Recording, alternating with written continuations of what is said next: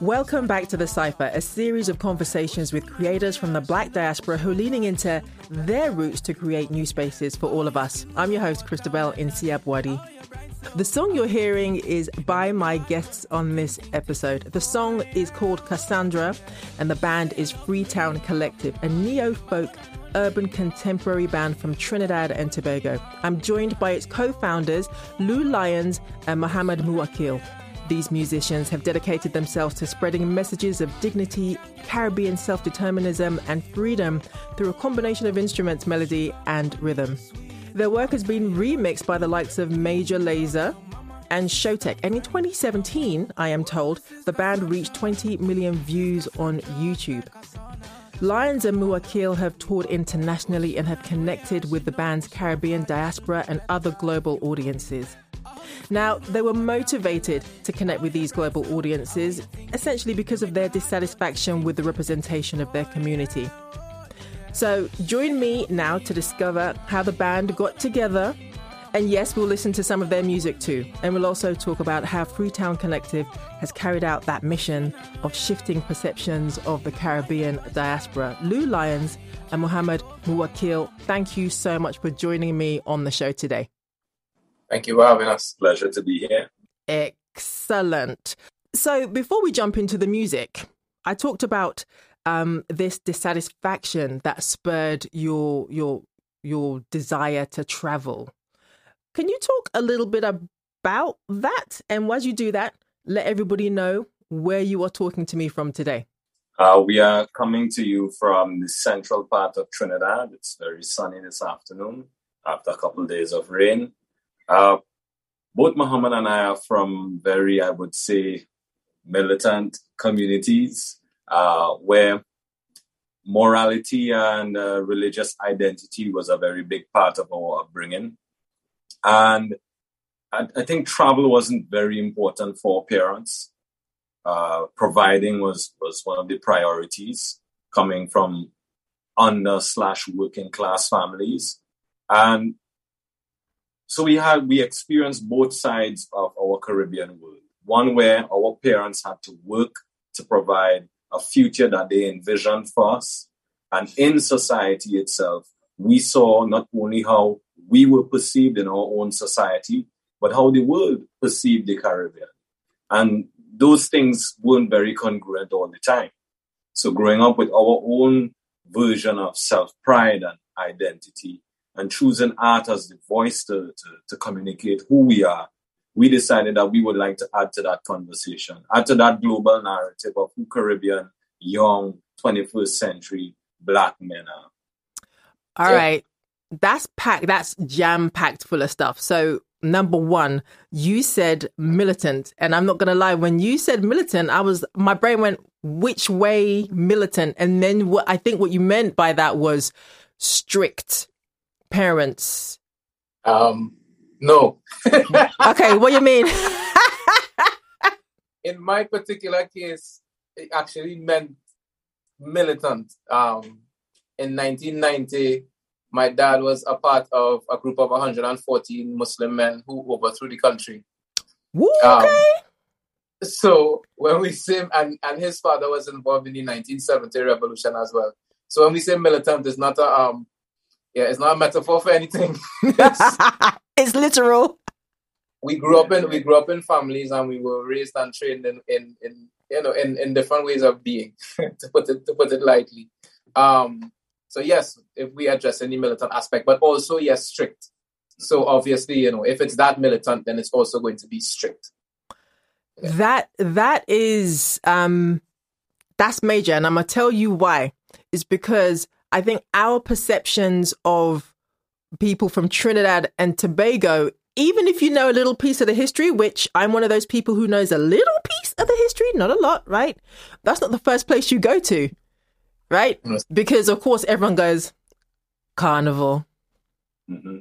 walk up, and all of that, and you're like, yeah, our our our childhoods were not that. So immediately, I see a tension there in terms of the country that you are from. And also, Trinidad, from my understanding, is a highly diverse country, and with that that comes a lot of com exactly.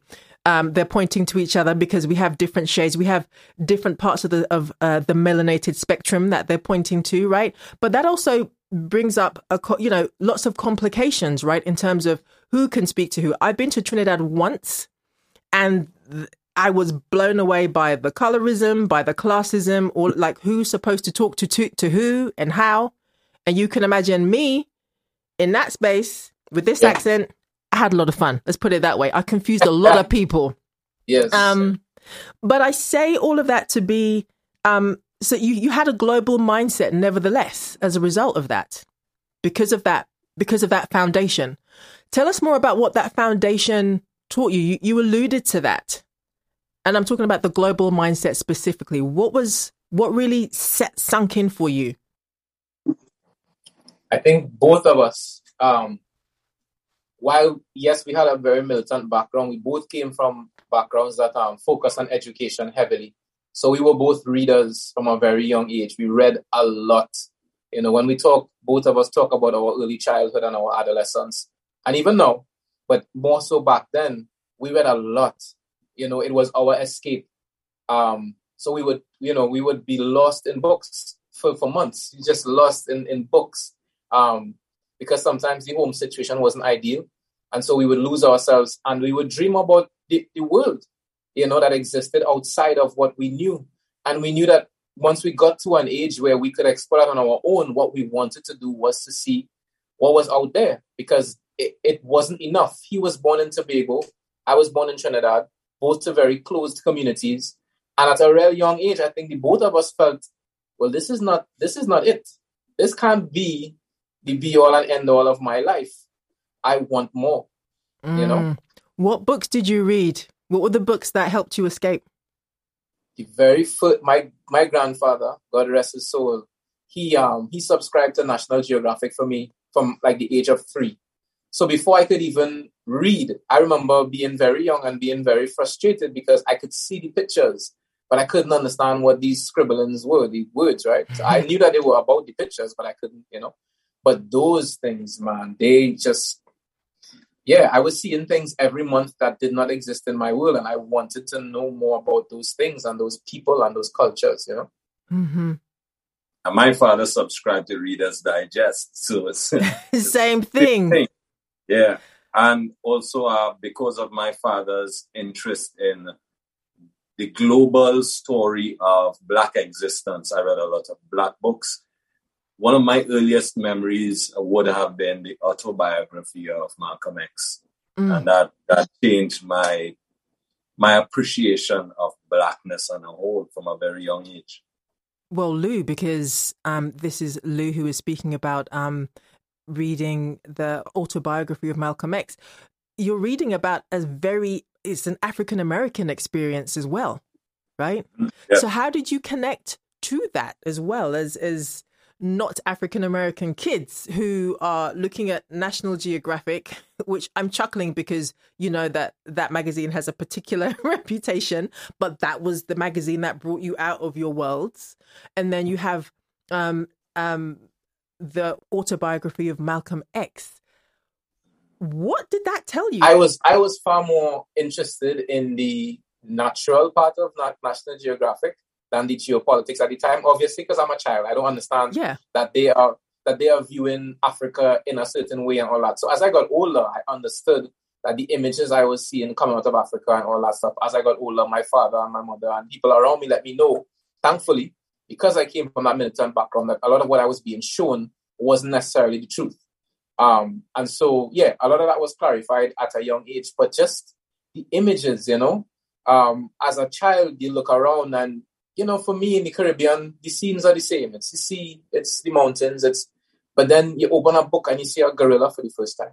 You open your book and you see a, a crocodile for the first time, or a wildebeest migration, or the savannas, or the Maasai, or, you know, and it's all of these things where you realize, oh, I don't exist on this planet alone. The stories I've been told aren't the only stories. I want to hear more. And I want people to know what my story is because if these stories are being misrepresented or not being told fully, then, you know, man, what about mine? I just live on a dot.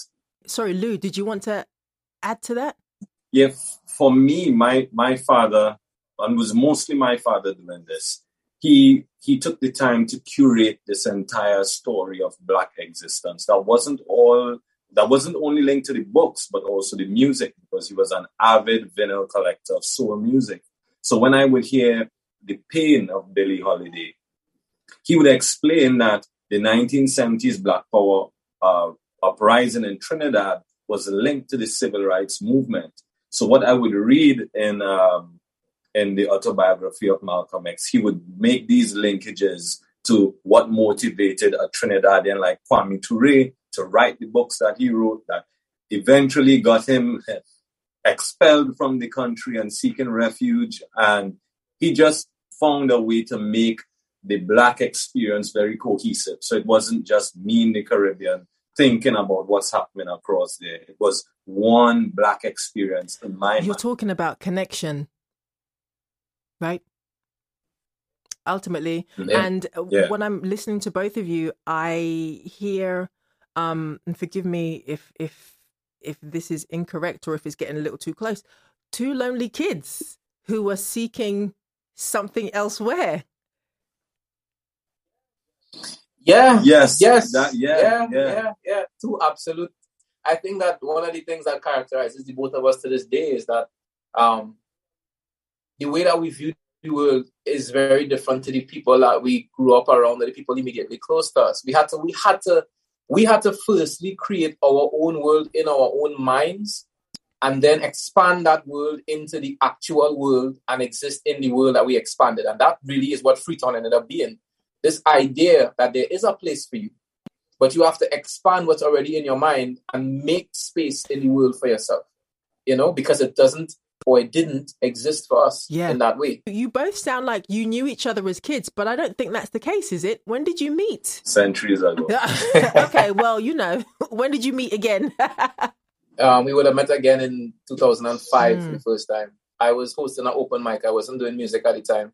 Um, and he walked in, he performed, and immediately, you know, something clicked. And we stood up and we spoke for the entire night.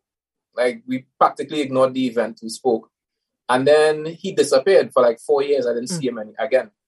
And then I went to Tobago to perform.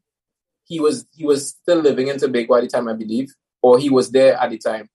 And um, I performed in Tobago. And when I was finished performing, this person came up and took off this Ethiopian cross that he had on his neck, tied on a, um, a red, gold, and green shoelace, and put it around my neck.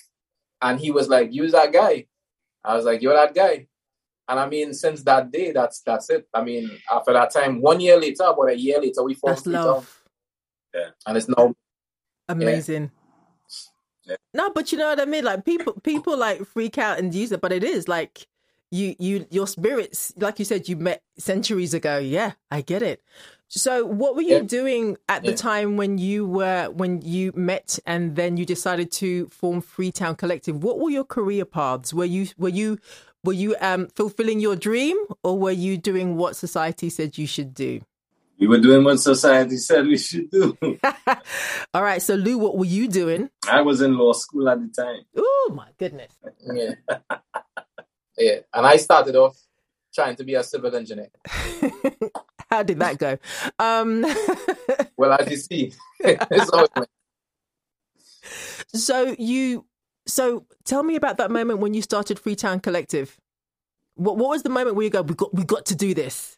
It's Mm. actually, it's actually, well, there's actually two moments, but the moment moment is actually funny because there was this exchange student in Trinidad.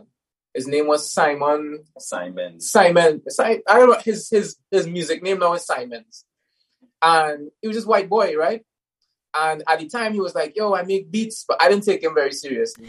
And he sent me his website. We went on the website, and there was this beat called "The Queen of the Universe," right? And it was a sample from um, Jimmy Cliff. Jimmy Cliff. You're the queen of the universe, but made to feel the worst, right? And it had these horns, bam, bam, bam, bam, bam, bam, bam, bam, bam. and we came together and we wrote a song called Mama Africa. And when we wrote Mama Africa, we had I had another song that he had come on, so we had one song, and then we wrote Mama Africa. And when we started performing Mama Africa in the open mics, and the response we were getting from our community, we were like, okay, okay, You know, and then for me personally, there was a note in Mama Africa that I hit. That I, I mean, I wasn't singing all the time, but I hit this note and I felt like, wow, okay, okay, okay, okay, maybe, maybe there's something here. You know, Lou. And then we got we got an opportunity to with just two songs, we got an opportunity to travel to London to do a show. And we said, who would be so stupid to book to book some fellas with just two songs? But we took the opportunity. And when that trip was wrapping up, I had just graduated from law school. Uh, so we we are here thinking about what we were going to go back home to Trinidad to do. And I remember it was, it was an afternoon on the bank of the Thames, feeling cool, and we looked at each other and we said, "Well, we can't go back to life. Like this is something here. We we need to see this through." Mm-hmm. And we we made a promise to each other that when we got back, he was going to take the next six months and work on his voice, and I would take the next six months and learn to play the guitar better. And that was it. We did. I, mean, I think we at that time we met every day every yeah, single day we would meet day. and for, we would be there for like 12 15 hours every day just around each other around each other all the time because we felt like you know we felt like we were behind a little bit like okay we have to we have some work to do you know?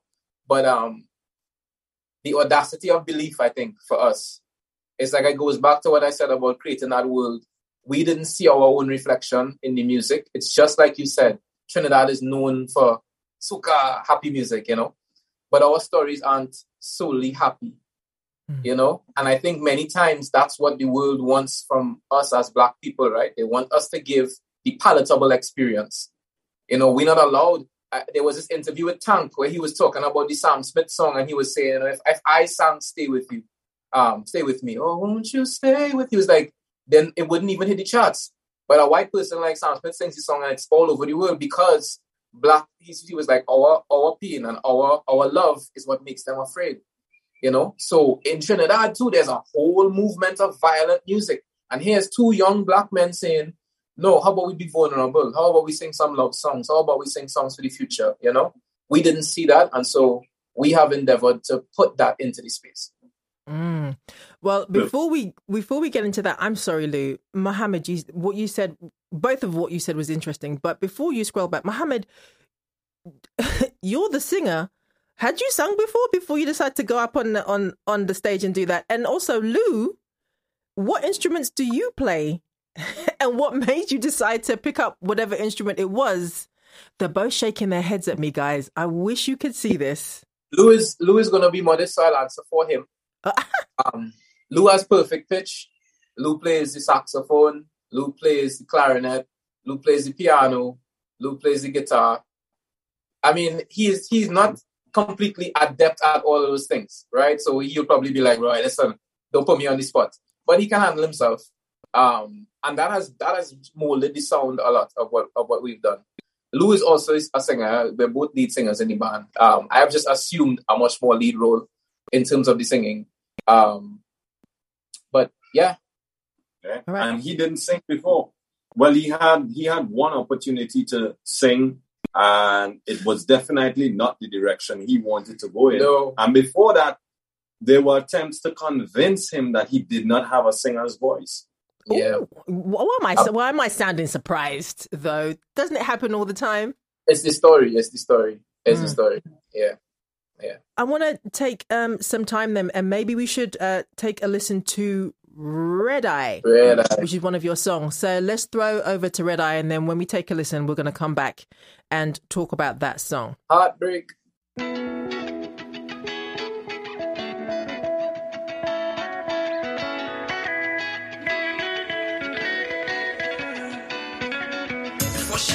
Me tell her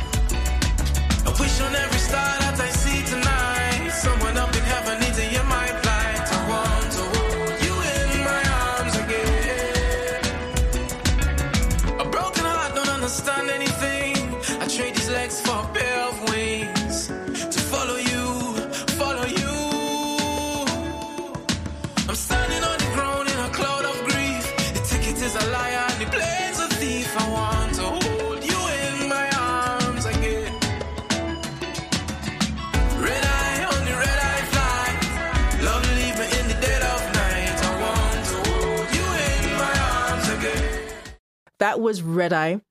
Guys, what was that song about? I mean, you made me cry. It was about someone who's crying. It's a heartbreak. I fell in love when I was 11. as we all do, as we all do. I fell in love when I was 11. Um, and that, that story stretched itself probably for the next uh, 13 or 14 years of my life. And that song is about the day that she was leaving the country. Yeah, basically. She she left the country right after we sat um, our high school exams, CXC exams, and she went to live in the States. So most of the relationship was a kind of a long distance relationship. And um, yeah, the song is about that. I think this is such a great example of vulnerability. Why is that so important to you? Our fathers were hard men. Mm. Life required them to be very tough, very self reliant, self sufficient, and providing. But as their sons, we would see these glimmers in their character of very loving men, men who were overcome by compassion. And we felt it. But we also know that the way they grew up, they didn't have the vocabulary to express it. So there were times when we would want to lean on, on our fathers to say what we knew they were feeling, but they just couldn't. And if we are to become parents ourselves and to be the new men in our spaces, we can't we can't have the same limitations of our fathers. Mm. We have to verbalize and give action to the words that they felt in, in their hearts. That we now have the gentleness and and we have the the courage to reapproach masculinity with new eyes mm. in this 21st century and say, well, we would like to approach our masculinity with a bit more gentleness, a bit more compassion, a bit more softness, but still maintaining that, you know, we are here to protect and to provide. But the, the two are not mutually exclusive.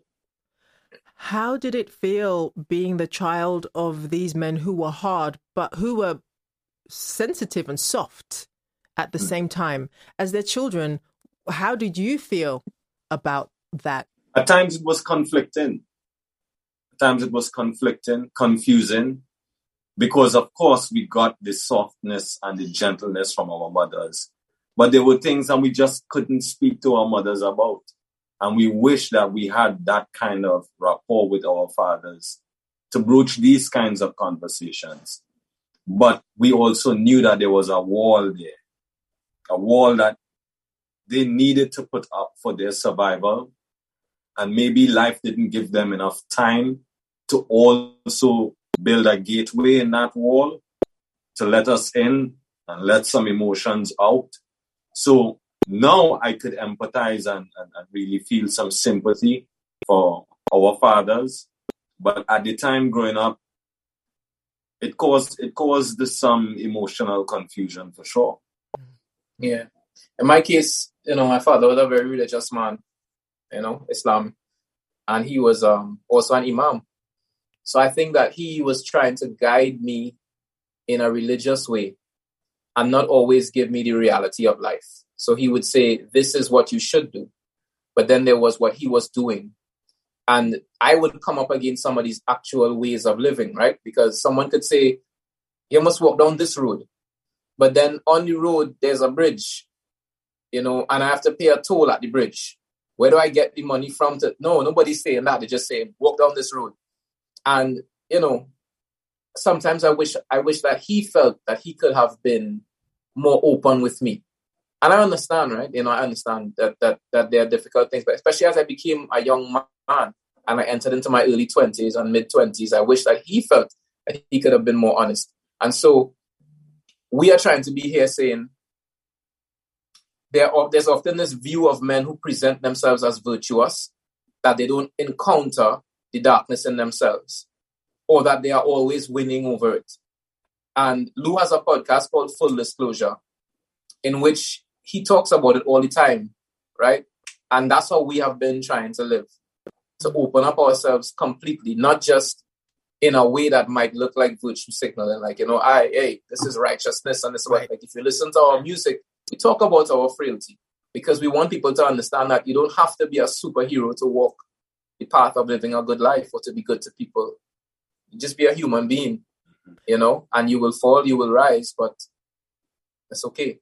How, and you preempted me. I wanted to ask how you explored that in life, because what you're saying is such a loving thing about how you're thinking about your dad. They're very loving things that you said. And I can only imagine that that pathway would have been hard because kids and parents always clashing. But what you're saying is so loving right in, in this particular moment. But at the same time you're also both of you are having to unlearn things in order to break a cycle in order to create a new path right in a society that doesn't necessarily value that in their men.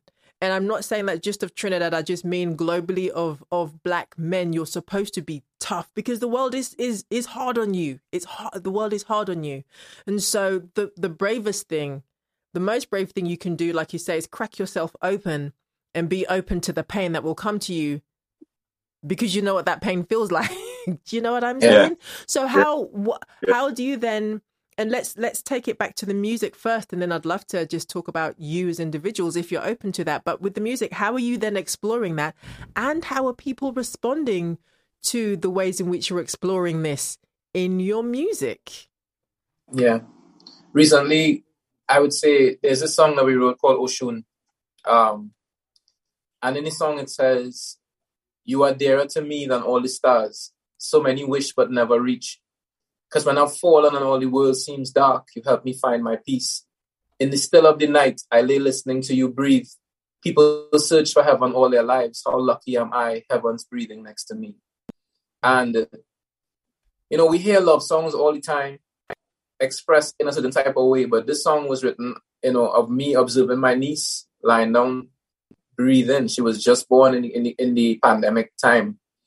And wanting her to know as a young black girl growing up that this type of love exists, that men will not always want you for your body or want, there are people who will simply love you because you exist. And oftentimes I feel as though that is kind of missed in the songs and in the music and in the way we carry ourselves about. Someone has to prove their value to us more times, even family members, you know, someone born of your own blood has to prove some worth or some value, you know, and I, I admit that even in my own self, as I am saying this, it is still a practice that I have to purge from myself because of the world that we live in, you know. And so with the music, we try to push these types of messages, this type of softness as much as we can you know? You don't have to look very far in Caribbean music and just Caribbean culture on a whole to realize that some of our dominant narratives are hyper masculinity and hypersexuality. I mean, it's there in the music, it's very blatant. But what we have found is leading, choosing to lead with vulnerability also inspires a different kind of love from our women. Mm a love that is not codependent, that's not toxic, but also not hinged on this expectation for us to be superhuman all the time. I think um, in being vulnerable, we we have realized that women deserve a lot more credit for their resilience and their strength and their willingness to love than society would have us believe. Society would have us believe that imperfection is frightening to women, that women will run, that women will leave. And we have found quite the opposite, that the more we express our vulnerability, is the more the conversation becomes open. the more there's a willingness to listen. And if there's a willingness to listen, there's a willingness to heal. And that's what we after, right? Healing. Mm-hmm. So how have your um, audiences responded to this at home and abroad? Yeah.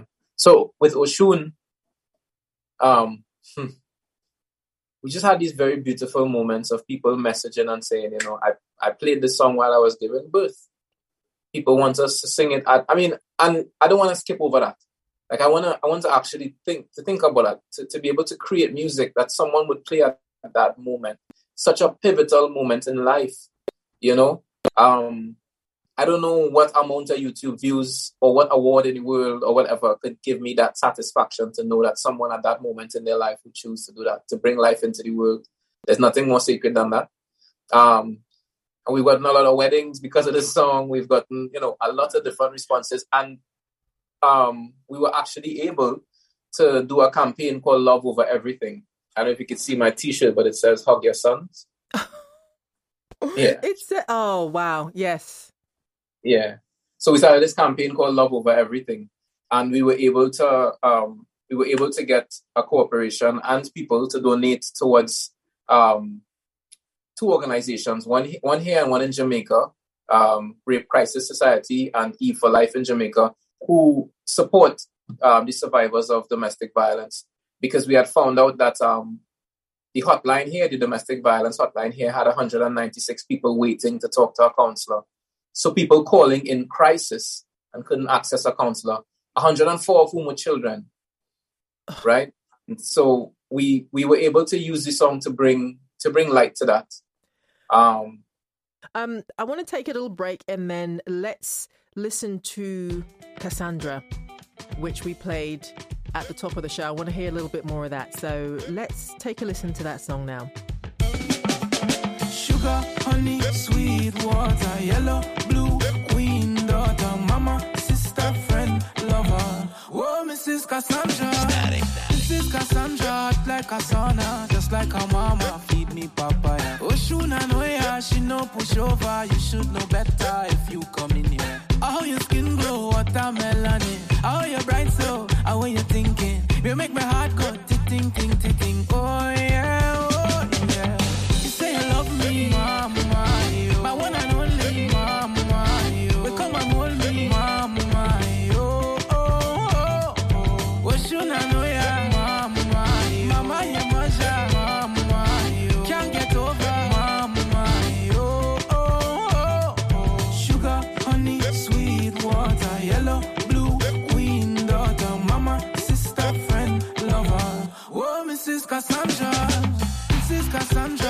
like a sauna, just like her mama, feed me papaya. Oshuna no ya, she no push over, you should know better if you come in here. How your skin glow, watermelon, how you bright so, how you thinking, you make my heart go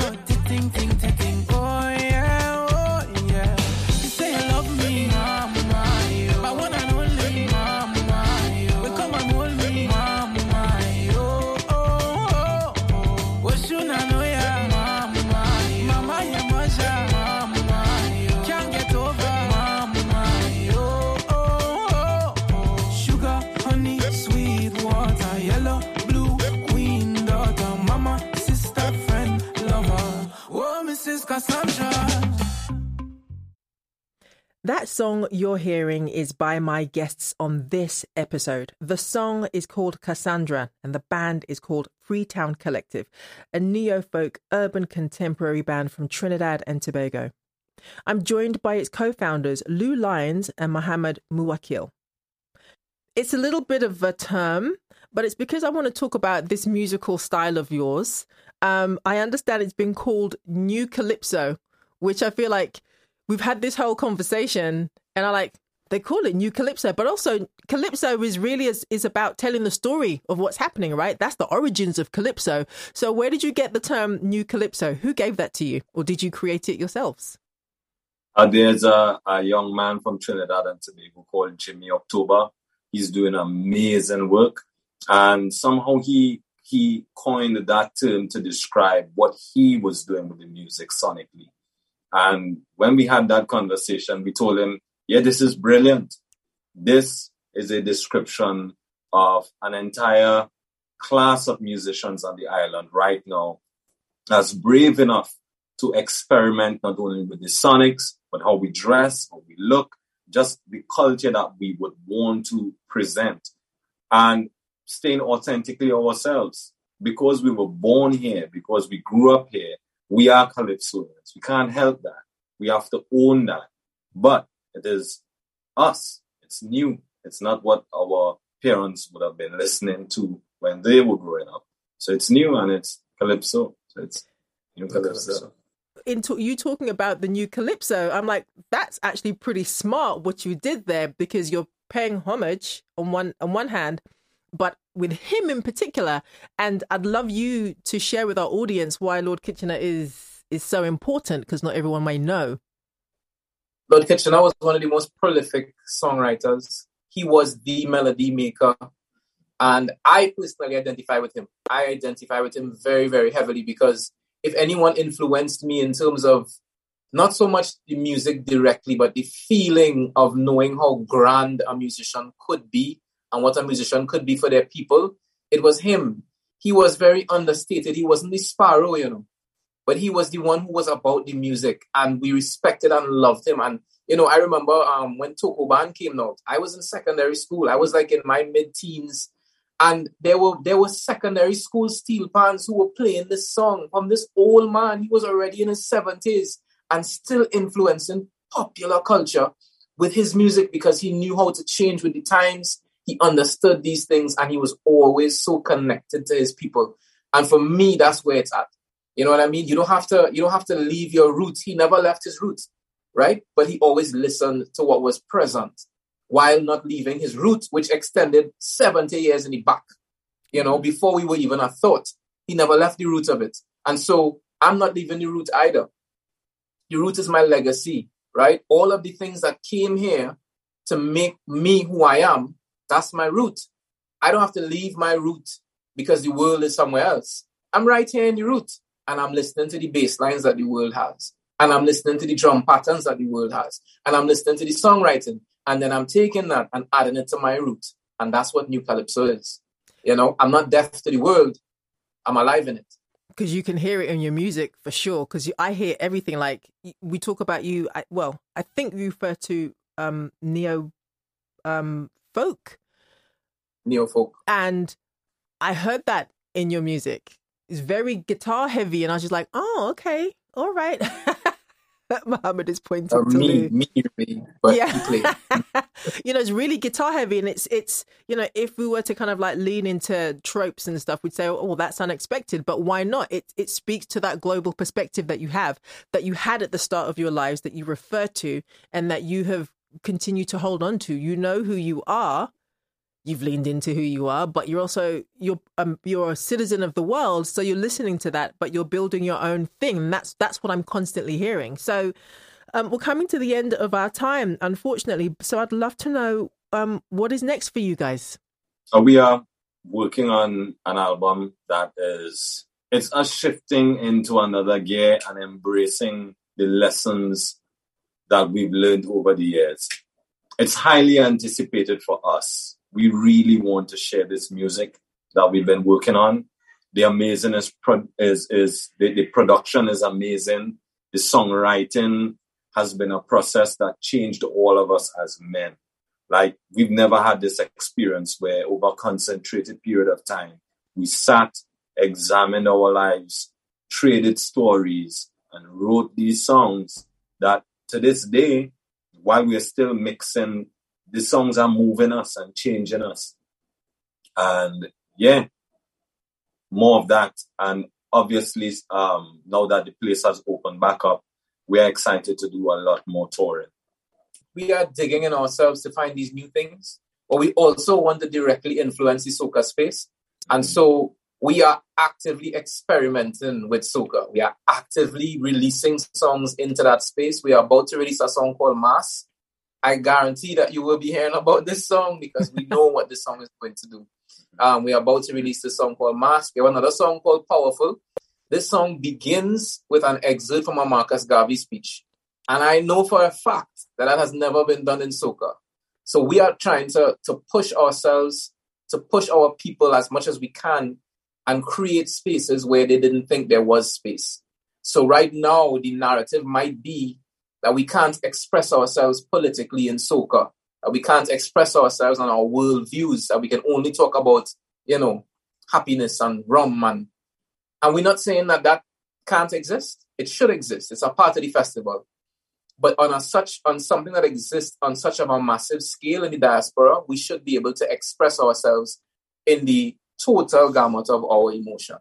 So you know? just so just to be clear, you are going to include a Marcus Garvey quote in a soca song, which, for anyone who doesn't know, is is is uh, music from the Caribbean, typically played at carnival. Yeah. known for yeah typically playing at carnival where people are in carnival having themselves a good time And they're gonna dance and wind down to it. yes and and you're doing it just in time for carnival because um uh, at the time of recording uh we it's at the end of the year and carnival is literally around the corner correct The song will be on January 5th and it's called Powerful. And the Marcus Garvey quote is it says, No race has the last word on culture and on civilization. They do not know what we are capable of. They do not know what we are thinking. For my work has only just begun. Thank you for that. Muhammed Muwakil and Lou Lyons of Freetown Collective. Thank you so much for your time. Thank, you, for having us. Appreciate it.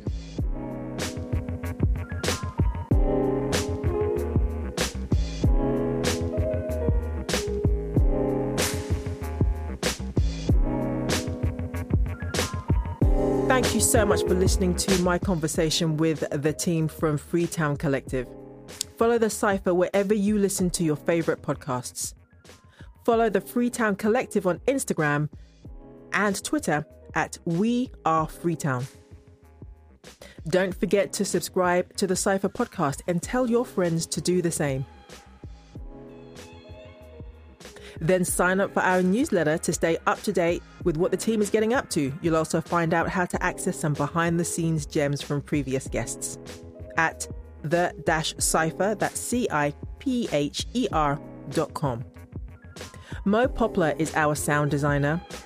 The Cipher production team comprises of Cerise Small, Larissa Witcher, Aviana Kimani, and me, Christabel Nsiah-Buadi. Thank you so much for joining us.